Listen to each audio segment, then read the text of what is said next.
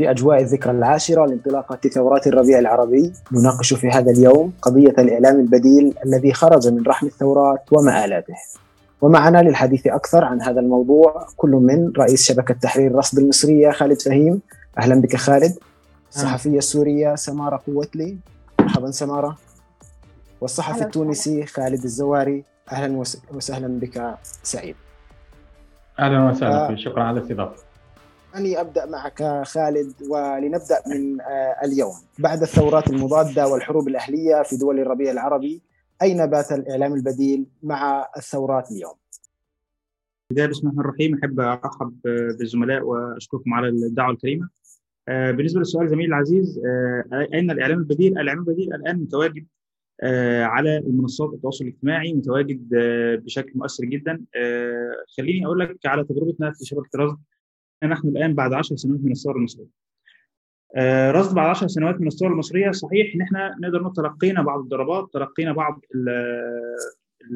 التعامل الأمني الشديد من قبل النظام لكن آه الأرقام آه تقول أننا ما زلنا في صدارة التأثير في المشهد الإعلامي المصري. شبكة رصد الآن لديها أكثر من 13 آه، مليون متابع على منصات التواصل في فيسبوك، لديها أكثر من مليون على الانستغرام لديها أكثر من ثلاثة ونصف مليون على تويتر. آه، نحن بالأرقام نقول أننا نحن فعلا متصدرون المشهد في آه، المشهد الإعلامي والتأثير الإعلامي في مصر. لكن هناك بعض الضربات الامنيه والملاحقات واعتقالات الزملاء وإغلاق المقرات. طبعا بالتأكيد لها تأثير لكن نحن قادرون حتى الآن على استمرار التأثير في الإعلام المصري. نعم آه، خالد يعني أنت الآن لست في في مصر وربما الكثير من آه، زملائك في شبكة ترست فما هي آلية العمل؟ هل تعتمدون على صحفيين مواطنين على ناشطين؟ على ماذا تعتمدون لتغطيتكم في آه، الميدان؟ بعد عشر سنوات الآن نحن نعتمد على ما اعتمدنا عليه في انطلاقتنا في 2011 أو بالاحرى في 2000 في أواخر عام 2010 شبكه الرصد عندما بدأت آه، لم يكن المهم آه، أين التواجد أو أين المقر أو أين المكتب أو أين الشركة أو كذا المهم أن يكون أين الهاتف وأين الكاميرا وأين اللابتوب. هذا هو المهم بالنسبة لشبكه الرصد آه، نحن نتعامل في ثقافة وفكرة المواطن الصحفي. المهم لدينا أن يكون الناس لديها طاقة ولديها رغبة ولديها القدرة على ممارسة التصوير واستخدام الموبايل واستخدام الإنترنت واستخدام هذه الأدوات لإيصال آه، صورتها ورسالتها. آه، ما نقوم به الآن هو العمل كما كان الوضع في عهد مبارك، كان هناك تضييق أمني، كان هناك اعتقالات، كان هناك مصادره للحقوق والحريات، هو ما ما نفعله الآن أو ما نقوم به الآن أن نعتمد على المواطن الصحفي، أن نعتمد على قدرة الناس على التقاط الصور والاحداث، فنحن الآن نعمل بشكل آه، إلكتروني طبعا مع تطور أو الفرق في السنوات عمر الإعلام الإلكتروني أو الإعلام البديل في اخر 10 سنوات. هناك تطور كبير جدا جدا في أدوات المتابعة ورصد الأخبار والتحقق منها. نستخدمها بشكل كامل في آه، عملنا اليوم. فنحن.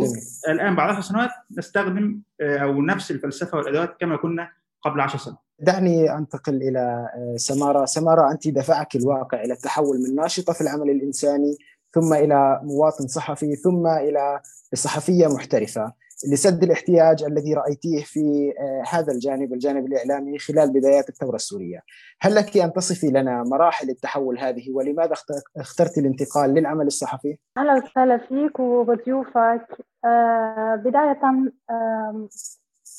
مسألة التحولات خلينا نبدأ آه، كنتوا حابين تسألوني عن زاوية معينة وهي يعني كيف انتقلنا من إنه نشتغل عدة آه، أعمال إنسانية بمرحلة صعبة وكيف آه، بعدين كانت من ضمن هاي الأعمال آه، أيضا التغطية الصحفية. أي حدا بيشتغل خليني أقول لك أنا بلشت يعني بالأخطار كنت متطوعة في الهلال الأحمر. وأنا كنت أشتغل كمسعفه أي حدا بده يفوت في هذا المجال تغطية وضمن مناطق نزاعات أو حروب المفروض يكون متدرب إنه آه، يعني آه، كيف يسعف كيف يعالج الإصابات كيف آه، يرمم الحروب أي شيء بصير معك أنت بشكل مفاجئ الصحفي تحديدا كمان لازم يكون بيعلموا هذا الشيء بالمؤسسات فهو نعم. لنقل العمل الإنساني ما بينفصل بس الفرق آه، الناس اللي توجهت للعمل الصحفي حابة هون أحكي نقطة هيك يعني حابة أحكي هالمرة عن الربيع بكثير من الربيع خليني أقول لك. الناس اللي توجهت للعمل الصحفي يعني كمواطن صحفي لم يفرض عليها أن تعمل صحفي، أنت ممكن ينفرض عليك ظرف ضمن تغطيتك ولكن أنت تختار هذا ما تحب أن تفعله لهذا الواقع بحب وبما تريده أنت على مثال أنك أنت تختار أنك تغطي في كثير ناس، ليش ناس صارت مواطنة صحفية بداية وناس ما صارت، في ناس بتحس إنه هي عندها عين جميلة تستطيع يعني أن ترصد صورة. في ناس عندها قدرة على الشرح تستطيع أن تشرح المشهد الحس الصحفي خليني أقول. آه هذا الشيء اللي دفع إنه يكون في عندنا آه إعلام بديل بالإضافة إلى اختفاء آه, آه، أصحاب الخبرة والصحفيين الأساسيين في مناطق النزاعات. هذا الشيء كل هاي الظروف بالإضافة لانتشار آه، آه. اعلام البديل وأدواته ساهمت لأنه يكون في مواطن صحفي آه، قوي.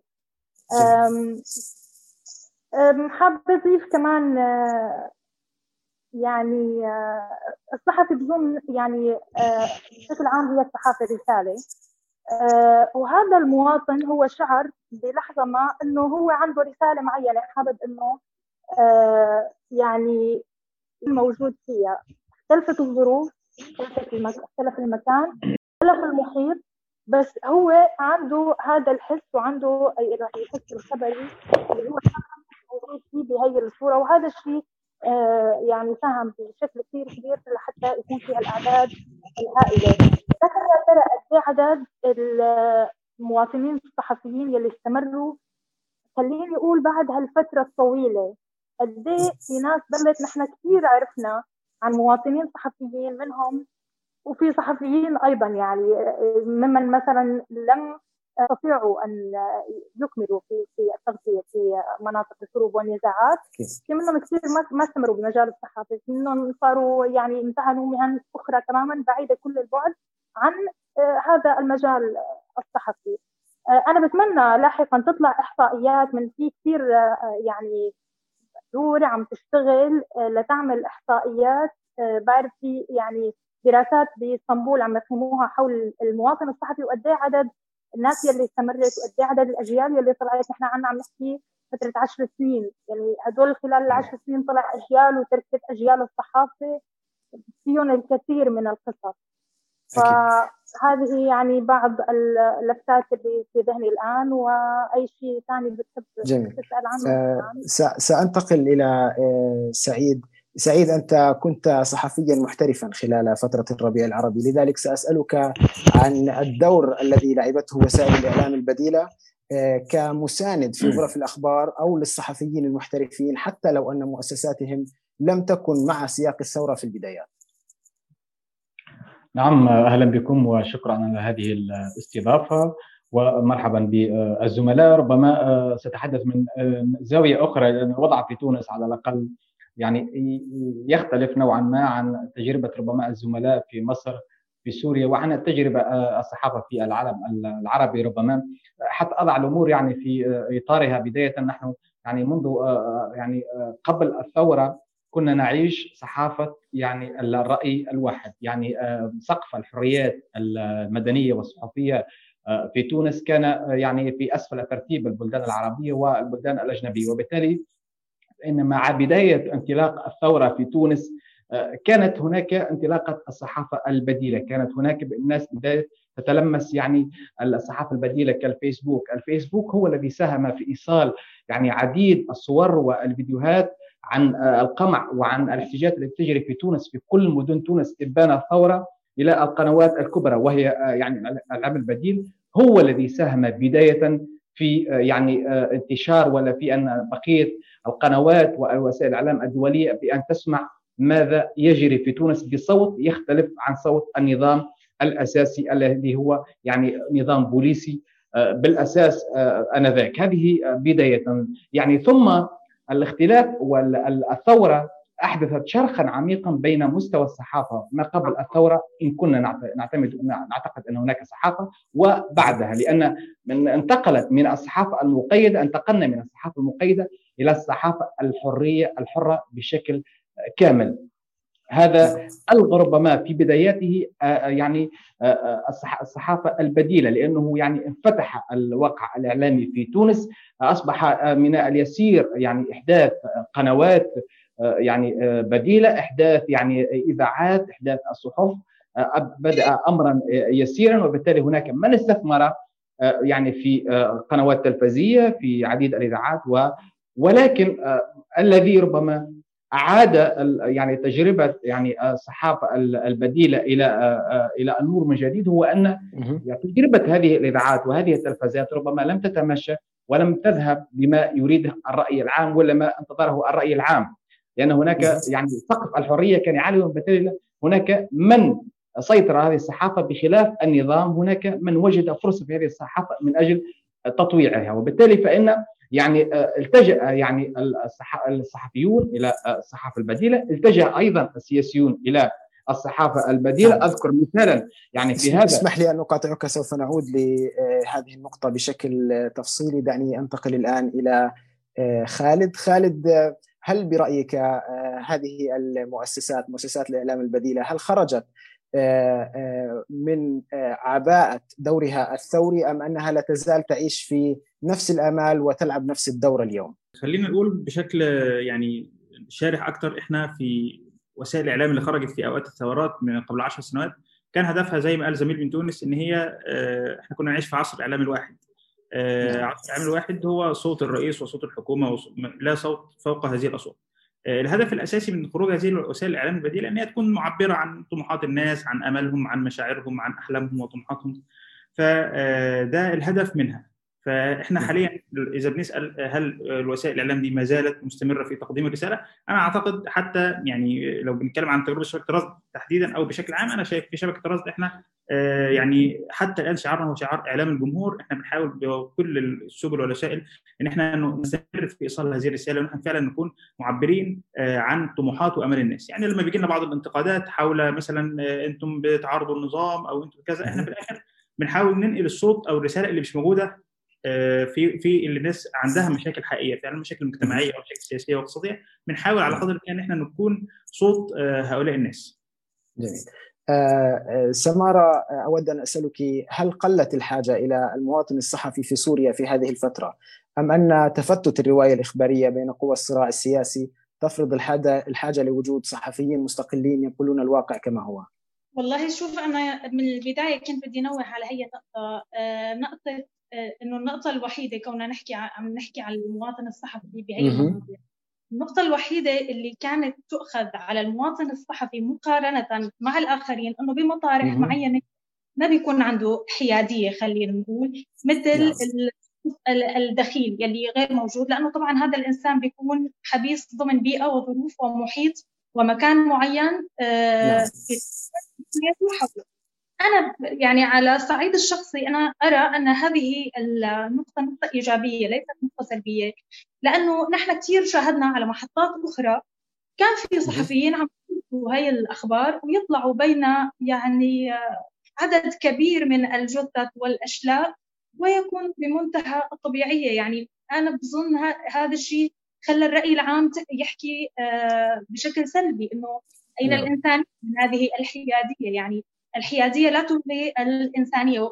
وهذا الشيء خلى بعدين الناس تقدر تستوعب إنه في شيء عمليا في نوع كبير من الصدق. وإن كانت هي يعني خليني أقول هذا الانحياز البسيط موجود لما يحدث حوله. أنا خليني أقول لا أريد أن أقول لمناطق الصراع.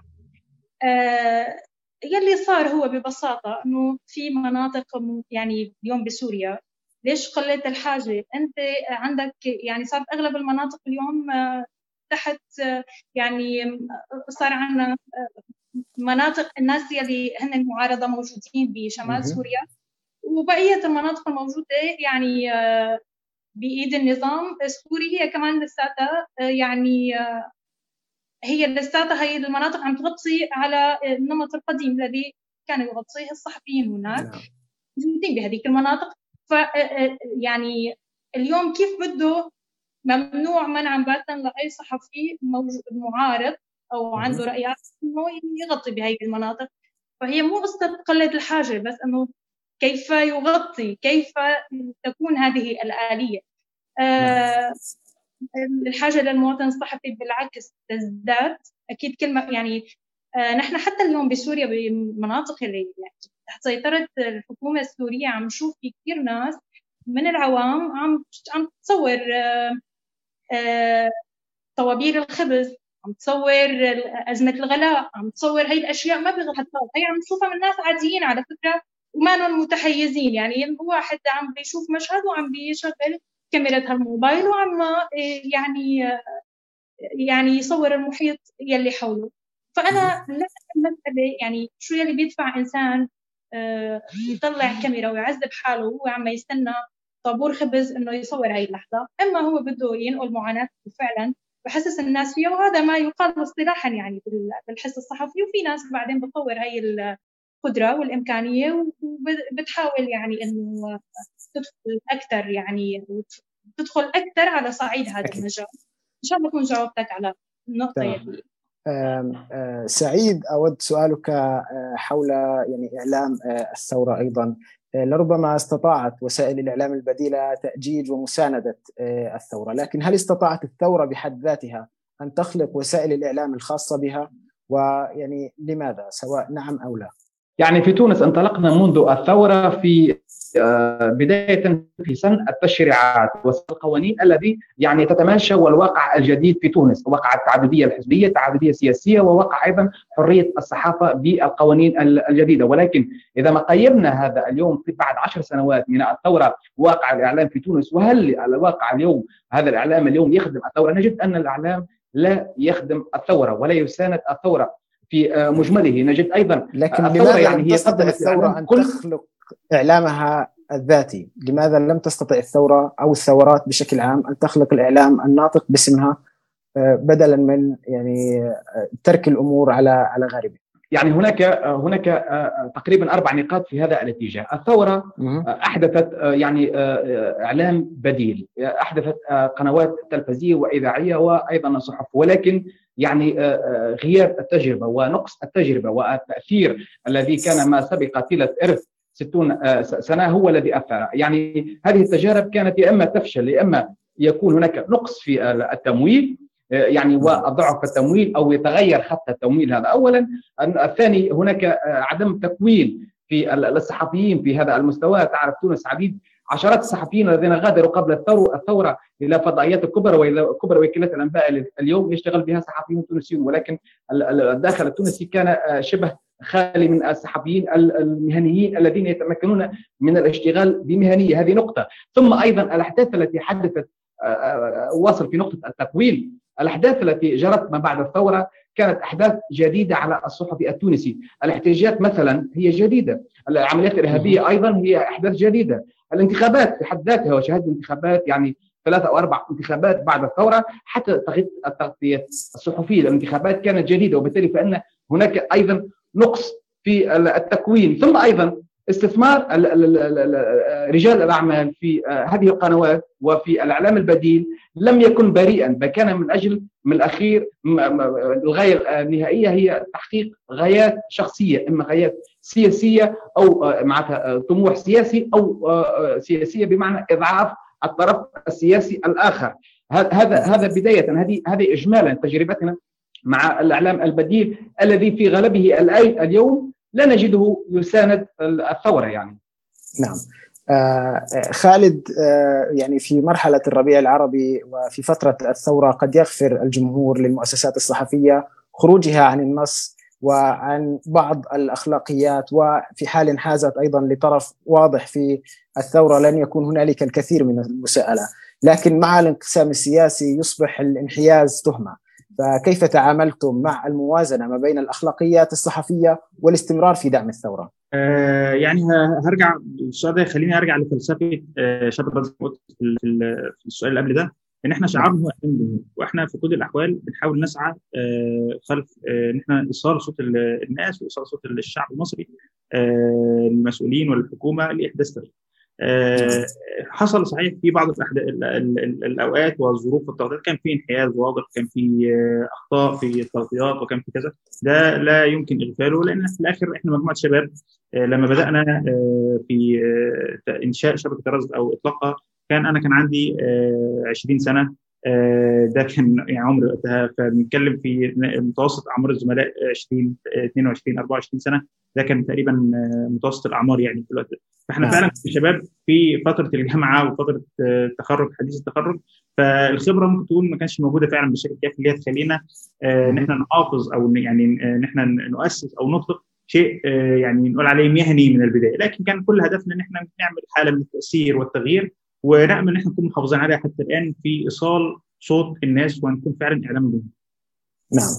آه سمارة أبقى معك في في ذات الزاوية. أنت اليوم صحفية في مؤسسة لها ضوابط صارمة تحريريا ومهنيا. فهل تفتقدين مجال الحرية الأوسع للصحافة غير المحكومة بهذه الضوابط مثل صحافة المواطن؟ بس بما أنه عم نفكر بصوت عالي حابة رد على آه، أخونا سعيد. لأنه كان نعم. قاسي شوي بحكمه بأنه آه، هذا الإعلام البديل فشل. آه، بعيدا عن التعميم آه، أنا بس حابة ألفت نظره لنقطة. لازم لازم نعرف إنه المواطن الصحفي أو أي أو وسائل الإعلام والأدوات البسيطة يلي بمتناول الأيدي لما يحملها شخص موجود بمكان معين هو بيكون جزء من الحدث. يعني لا ينظر إلى الحدث من بعيد. فمن الطبيعي إنه أحيانا ينساق وراء ويكون عنده يعني آه، علق إنه كان في غايات شخصية وغايات سياسية. نعم. و... ربما يعني كل كل منطقة وكل دولة كان لها سياقاتها خلال الثورة. لذلك هو يتحدث من الجانب والوضع آه، التونسي. فيعني كان الشرح أكثر حول الواقع آه، التونسي. لذلك يعني التونسي نعم. شرايين نعم. التغيير. تنبض فينا جميعا. لذلك أنا يعني حبيت نوه. أكيد بعرف أكيد في يعني أكيد في كثير سلبيات لهذا الموضوع. ولكن أنا كان قصدي لا نعمم يعني في كمشاركة إلى أو كإضافة إلى ما قالوا. مقياس الضوابط بالنسبة لي هو مقياس فضفاض جدا. أنا بحكي عن حالي بشكل شخصي. أنا تغيرت يعني انتقلت من فوضى المكان إلى هدوء المكان. وهذا بالتالي يعني يتغير معه أشياء آه، كثيرة في قوانين طبيعية بتتغير آه، القوانين التحريرية موجودة طبعا سواء آه، لما كنا ب يعني داخل عم نغطيه والآن ولكن الآن طبعا تصير كرامة. أنت اليوم مجالك للخطأ غير لا يوجد مبرر. يعني دائما لما تكون أنت بمنطقة صعبة دائما في أعذار. المشاهد أصلا قبل الآخرين يضع لك الأعذار. ولكن آه، في المرحلة الهادئة في أشياء كثير بدها تتغير وكثير من الأمور عليها أن تعود إلى الحالة هي بما فيها نفسياتنا وطريقة تعاطينا وطريقة نقلنا وتحدثنا لهذا المشاهد. نعم. لكن هل تفتقدين آه، يعني الشعور الحر أكثر بعدم ربما الانضباط بهذه الضوابط أم أنك يعني تعتبرين أن المرحلة هذه أفضل بشكل أو بآخر من من ناحية الضوابط المهنية آه، كعمل صحفي؟ ما ما بتقدر تقول إنه يعني هل هذا أفضل وهل هذا غير أفضل لكل عمل ولكل بيئة طريقة يعني تفرض نفسها بالنتيجة يعني دعيني أسألك السؤال مرة أخرى هل تشتاقين إلى حرية الحركة والكلام والتعبير عن الرأي؟ طبعا أنا برأيي باي يعني آه، لما عندما كنت اغطي أنت في مناطق نزاع ومناطق نعم. حروب ومناطق صراع هل كنت حرا 100% في عندك مم. يعني ست سبع فصائل وفي عندك آه ناس في عندك سلاح وفي عندك سلطة سلطات كثيرة ويعني آه النظام والفصائل وغيره كيف كنت نعم. تتعامل مع هؤلاء يعني آه، كيف كنت هل كنت تستطيع أن تكون حرا؟ إلى هذا إلى هذه الحد. كل حرية في إلها آه، معيار. وكل حرية في النهاية تتوقف عند الحد اللي بدك تحمي فيه نفسك بالنتيجة يعني مهما كنت أنت آه، يعني وضحت الفكرة. شكرا لك.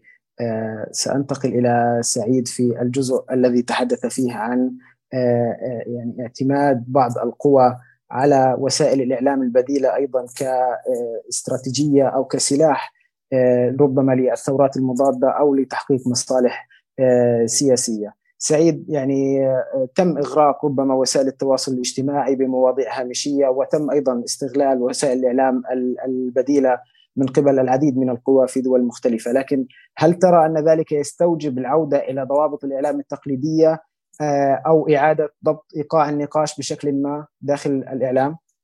لا أعتقد هو لا أعتقد إنه عمليا يمكن العودة أو التعويل فقط على وسائل الإعلام التقليدية لأنه حتى بعض الوسائل الإعلام التي آه، بعد الثورة يعني اليوم والمحسوبة أيضا على الثورة هنا في تونس فإنها في الحقيقة آه، فشلت في أن تكون صوت الثوره هذا ما أردت آه، ما قصدته يعني بالضبط. كيف كيف قيم ذلك؟ لأنك لا تشاهد القضايا أو قضايا الثورة في هذه ال ال ال ال ال ال وسائل الإعلام. وبالتالي فإنه انساقت وراء يا إما أن تكون وسيلة إعلام إثارة وهو ما اثر سلبا حتى على ردود فعل الرأي العام في تونس الذي كان يعني سقفه من هذه حرية الصحافه سقف عالي جدا وانتظر ووضع مآلات كبرى من تحسين جودة المنتوج الإعلامي. هذا اولا. يعني أعطيك مثالا. يعني هذه الأيام نحن عشر سنوات على الثوره هذه الأيام جرح الثورة يقومون ولهم أكثر من شهر يعني في إضراب وفي اعتصام. لا تجد هذا الموضوع في يناقش في وسائل الإعلام. فقط يعني أنا تابعت تقريبا منذ أسبوع فقط هناك برنامج إذاعي وحيد قد استضاف بعض من جرحى الثورة. هذه القضية شغاله إلى عشر سنوات على الثورة لم نتمكن من إخراج يعني القائمة النهائية لشهداء الثورة وجرحاها. هذا يعني هذه النقاط ربما حدث أني. آه، لجوء يعني آه، إلى مسار التواصل الاجتماعي هذا مؤكد. أعطيك حدث أني الآن يعني اليوم حوالي منتصف النهار قامت قوات الأمن باعتقال في وسط شارع باعتقال عائلة بطريقة آه، حسب ما ظهرت في الفيديوهات بطريقة مهينة وأثرت ضجة كبيرة على وسائل التواصل الاجتماعي والصفحات الكبرى في تونس.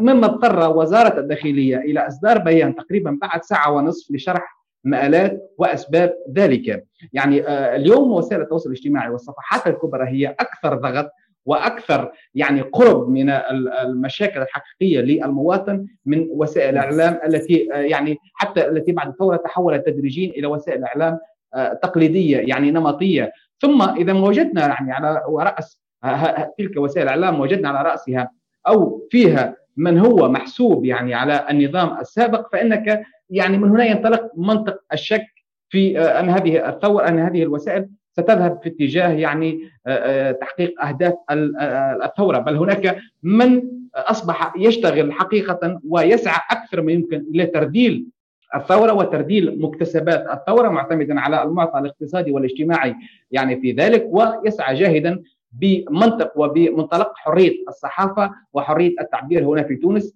من للعمل أكثر ما يمكن آه، يعني على ذلك. وحتى هذه الفكرة يعني لجأ السياسيون إلى وسائل التواصل الاجتماعي والإعلام البديل. أعطيك مثالا. هناك كتلة في تونس اليوم يعني هي آه، يعني آه، في صدام مباشر مع الصحافة والصحفيين. قامت النقابة الوطنية للصحفيين يعني بإصدار بيان يعني تشرح فيه أو تطلب فيه من الصحفيين مقاطعة تلك الكتلة حتى تغير يعني المنطق الذي تتحدث به وتتعامل مع الصحافة. هذه الكتلة وجدت في آه، يعني وتمت المقاطعة وهذه الكتلة وجدت في بعض وسائل الإعلام يعني آه، آه، وسائل يعني التواصل الاجتماعي والإعلام البديل وجدت منبرا آخر من أجل يعني إيجادها أو من أجل يعني أن لا تكون غائبة عن المشهد وعن يعني نخيبيها وعن يعني من يناصرها. بالتالي فإنها وجدت في وسائل التواصل الاجتماعي البديل عن الإعلام الذي يقاطعها. يعني بغض النظر عن إذا كان قرار المقاطعه صحيح أو يعني آه، غير صحيح. يعني عديد وسائل الإعلام يعني في الحقيقة آه، يعني آه، يضطر المواطن ويضطر يعني ال يعني ال ال اليوم ال حتى السياسي في تونس يضطر إلى استعمال وسائل التواصل الاجتماعي. ولكن لأنه لا يريد أن يذهب إلى وسائل الاعلام يعني إما تكون محسوبة على النظام السابق وإما تكون يعني تبحث أكثر ما يمكن عن الإثارة وهو يعني الذي ساهم فيه هو رغم تعدد وسائل الإعلام في تونس حوالي لدينا مثلا حوالي 13 يعني تلفزة بعد الثوره ولكن بقي تمويلها ضعيفا وهي تحت ضغط الخط التحريري يكون تحت ضغط الممول. نعم. أه سأتجه إلى آه، خالد. خالد في ظل كل هذا الضجيج الإعلامي ومن باب التجربة والخطأ ومراجعة الذات ما هي الأمور التي يمكن أن تقوموا بها بشكل مختلف لو عاد الوقت بكم؟ أه في الحقيقة أحمد السؤال آه، سؤال جميل جدا. أه لكن الحقيقة صعب أن أنا أقول في شيء محدد أو واحد يعني إحنا أخطأنا فيه أو يمكن نعيد فيه تصحيح الرؤية أو المسار لكن خليني أقول إن إحنا في مصر وتجربة الإعلام البديل وشبكه رصد في خلال العشر سنين اللي فاتوا آه، نعم. عشنا فترة قصيرة عمرها آه، سنتين ونص تقريبا آه، من الحرية. شايف إن خلال الفترة دي كان علينا دور كبير جدا جدا في نشر الفكرة أكثر المواطن الصحفي تعليم الناس وتطويرهم وتأهيلهم وتدريبهم. لأن اللي حصل حاليا إن القبضة الأمنية الشديدة جدا جدا في مصر آه، خلت الناس آه، تخاف من فكرة إن هو ممكن يكون بيصور نفسه في الشارع بشكل عادي أو إن هو آه، يبدأ يشارك معاك الأخبار أو الأحداث اللي بتحصل عنده. ده بقى في تراجع يعني واضح وملموس في هذه النقطة فيما يخص الجمهور المصري والمتابع المصري في في هذا في فكرة التفاعل والتعاطي مع مع الأحداث. فلو نعم. في شيء كان المفروض نعمله أو المفروض إن إحنا نطور حاليا أنا شايف إن هي فرصه لم تذهب يعني. آه، شايف إن إحنا لازم نطور آه، أدواتنا وأساليبنا في التواصل مع الناس إزاي نخليهم فاعلين أكتر إزاي نعرفهم الوسائل. زي ما قلت في الأول خلال 10 سنوات حصلت تطورات هائلة جدا جدا في موضوع الإعلام. إحنا دورنا ان إحنا نوصل الوسائل دي للناس ونعلمهم استخدامها ونطورها وأنا يعني استغل اللقاء ده ويعني اوجه دعوة لحضراتكم في في الجزيرة ان أنتم محتاجين نعمل ورشة أو مؤتمر أو ندوة حول تطوير آليات المواطن الصحفي. اعتقد ده شيء مهم جدا جدا ان إحنا خلال الفترة الجاية يعني يكون في نقاش حواليه. نعم. آه سمارة يعني أنت قمت بتوثيق تجربتك في العمل الصحفي في سوريا من خلال كتاب كتاب صحافة الصبيان الذي صدر عن معهد الجزيرة للإعلام. ما الذي دفعك لتوثيق هذه التجربة؟ وما الذي تعتقدين أن آه يعني الكتاب قد أضافه لسواء الصحفيين أو للمواطنين الصحفيين؟ حابه أكون بعيدة عن الجواب التقليدي. حقيقة أنا لليوم السبب الأساسي اللي دفعني آه اني اوثق هي التجربة ووثقتها بطريقه يعني كانت هدية من الأدب إلى الصحافة. ليس ربما لأنه لغة داخل لغة وربما لأنه أيضا كنت أحاول أن أفهم ما الذي جرى. لما ابتعدت عن المكان ابتعدت وابتعدت عن الزمان آه، بتحاول تنظر إلى الأمور من بعيد. وأنا إلى اليوم في كثير أشياء بحس أنه لسه بحاجة إلى توضيح أكثر. كنت أحاول أن أفهم كيف تعاطيت كيف تصرفت لماذا فعلت هذا هنا لماذا ذهبت إلى هذا المكان هذا اليوم من أين جاءتني الجرأة من أين من أين آه يعني كلها أسئلة يوميا. أحاول أن أجد لها إجابات وما استطعت أن أجد له إجابات. كنت أحاول أن أفكر مع القارئ لماذا وصلت إلى هنا وكيف استطعت. أه الحقيقة الظروف أه يعني الظروف أه هي اللي صنعت أه يعني صنعت هي الحالة وصنعت هذا الكتاب. نموذج كثير من الصحفيين يلي يلي عم يعيشوا بمناطق النزاع أو يلي عندهم مشاريع إنه يغطوا بمناطق صعبة. آه إنه يتعرفوا على بعض الظروف المشابهة. أنا آه حاولت إني يعني أطرحها من خلال شخص كان عايش هي الأحداث كل يوم عم تمرق على راسه. وعم يحاول ينتبه لتفاصيل ممكن ما ينتبه للشخص العادي اللي بيدخل آه يعني 20 يوم ويعود يعني يغطي 20 يوم ويعود. كنت أحاول أن أفكك هذه التفاصيل اليومية وأضيفها وأضفتها على شكل قصص قصيرة. من ضمنها آه، يوجد قصة عن يعني في يوم من الأيام كان هناك مجزرة عدد القتلى لا يحصى. لم يكن أحد يستطيع الذهاب إلى الآخر لمعرفة عدد القتلى والجرحى. كانت النتيجة أنه كل شخص كان عنده آه، ضحية يذهب إلى آه، إمام المسجد ويخبره كي يذيع عليه. وكان بهذه الطريقة آه، إمام المسجد هو الطريقة الوحيدة اللي يعرف فيها الصحفي الجالس في بيته الذي لا يستطيع أن يخرج لشدة القصف أن يستمع إلى هذه الأعداد ويدونها عبر الإنترنت وينقلها إلى القنوات من خلال إمام المسجد.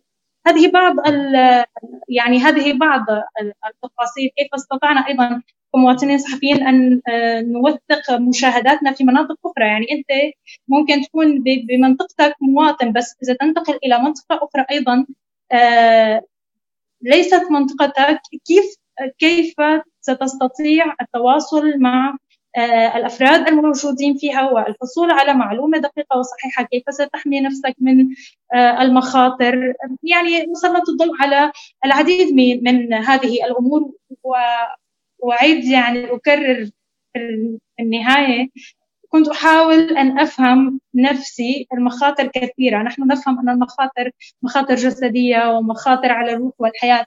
لكن هناك مخاطر نفسية في الحقيقة يعني التشافي منها أيضا يحتاج إلى وقت طويل. سأنتقل إلى سعيد. أعيد هذا سؤالي الأخير. عشرة سنوات أصبحت فيها تونس أكثر انفتاحا على حرية آه، الرأي والتعبير والنقد. فهل تعزز دور المواطن الصحفي أم أن هذا الانفتاح لم يؤثر بشكل واسع على هذا المجال إلى الآن؟ نعم رغم كل ما آه، يقال عن التجربة التونسية تجربة الثورة التونسية وممكن أن نقدمه من نقد للوسائل الإعلام والإعلام البديل أيضا ولكن إحنا طيلة عشر سنوات عشنا سقف عالي من الحرية والحمد لله بعد الثورة هذا اولا قد تكون هناك آه، إخفاقات قد تكون هناك يعني بعض العثرات حتى على مستوى الإعلام البديل ولكن المؤكد أن اليوم الجميع استفاد من هذه الثورة، الجميع استفاد من سقف هذه الحرية، هناك بعض الأخطاء التي يمكن يعني إصلاحها، هناك بعض النقاط التي قمنا بها ويمكن البناء عليها، نحن لدينا هيئات هيئات تعديليه بعد الثورة، هناك يعني على ضعفها ولكن يمكن البناء عليها. هناك قوانين وتشريعات جيدة أيضا بعد الثورة يمكن تطويرها وتحسينها ويعني الذهاب بالشكل الإعلامي العام آه، إلى بما يخدم الثورة وبما يخدم المواطن بصفة عامة، المواطن اليوم آه، أصبح يمكن أن يكون بديلا. هو أيضا يعني آه، من يملك اليوم أبسط يعني مثال يملك هاتف جوال أصبح قادرا أن يكون صحفيا من خلال تمرير الصورة في جهته أو حتى في منزله أو في قريته أو في أي جهة. يعني كانت اليوم عديد الأحداث تغيرت في تونس بسبب أن مواطنا ما قام بعمل يشبه العمل الصحفي. لدينا جهة هنا في الشمال الغربي يعني قام أحد المواطنين بتصوير مجموعة من التلاميذ الصغار الذين يمرون على واد على جسر يعني خشبي ويعني منذ الليل يعني في ليلتها قام رئيس الحكومة بإصدار أمر بإنشاء جسر. وهذه الأيام يعني قد اتموا الجسر الحديدي ويعني هذه بعض الأمثلة. هو الهدف من الصحافة في النهاية هو يعني خدمة المواطن وتقريب الخدمة للمواطن ربما بعض المناطق التي يمكن أن تصلها الصحافة يعني التقليدية والصحافة الكلاسيكية تصلها تلك الصحافة الصحافة البديلة. وهذا أيضا مهم. ويعني الصحافة البديلة أعتقد أنها أصبح ربما لديها تأثير أكثر من الصحافة الكلاسيكية الصحافة التقليدية وحتى السياسيين في تونس اليوم كثيرا ما يلجؤون إلى يعني الصحافة البديلة وكثير منهم نجح عن طريق الصحافة البديلة هنا في تونس. نعم آه، سعيد أزواوي من آه، تونس. شكرا لك. وأيضا أشكر بقية آه، الضيوف آه، رئيس تحرير شبكة رصد المصرية خالد فهيم والصحفية السورية سمارة قوتلي آه، الأعزاء المشاهدين كنتم معنا في هذا البث المباشر من مجلة الصحافة.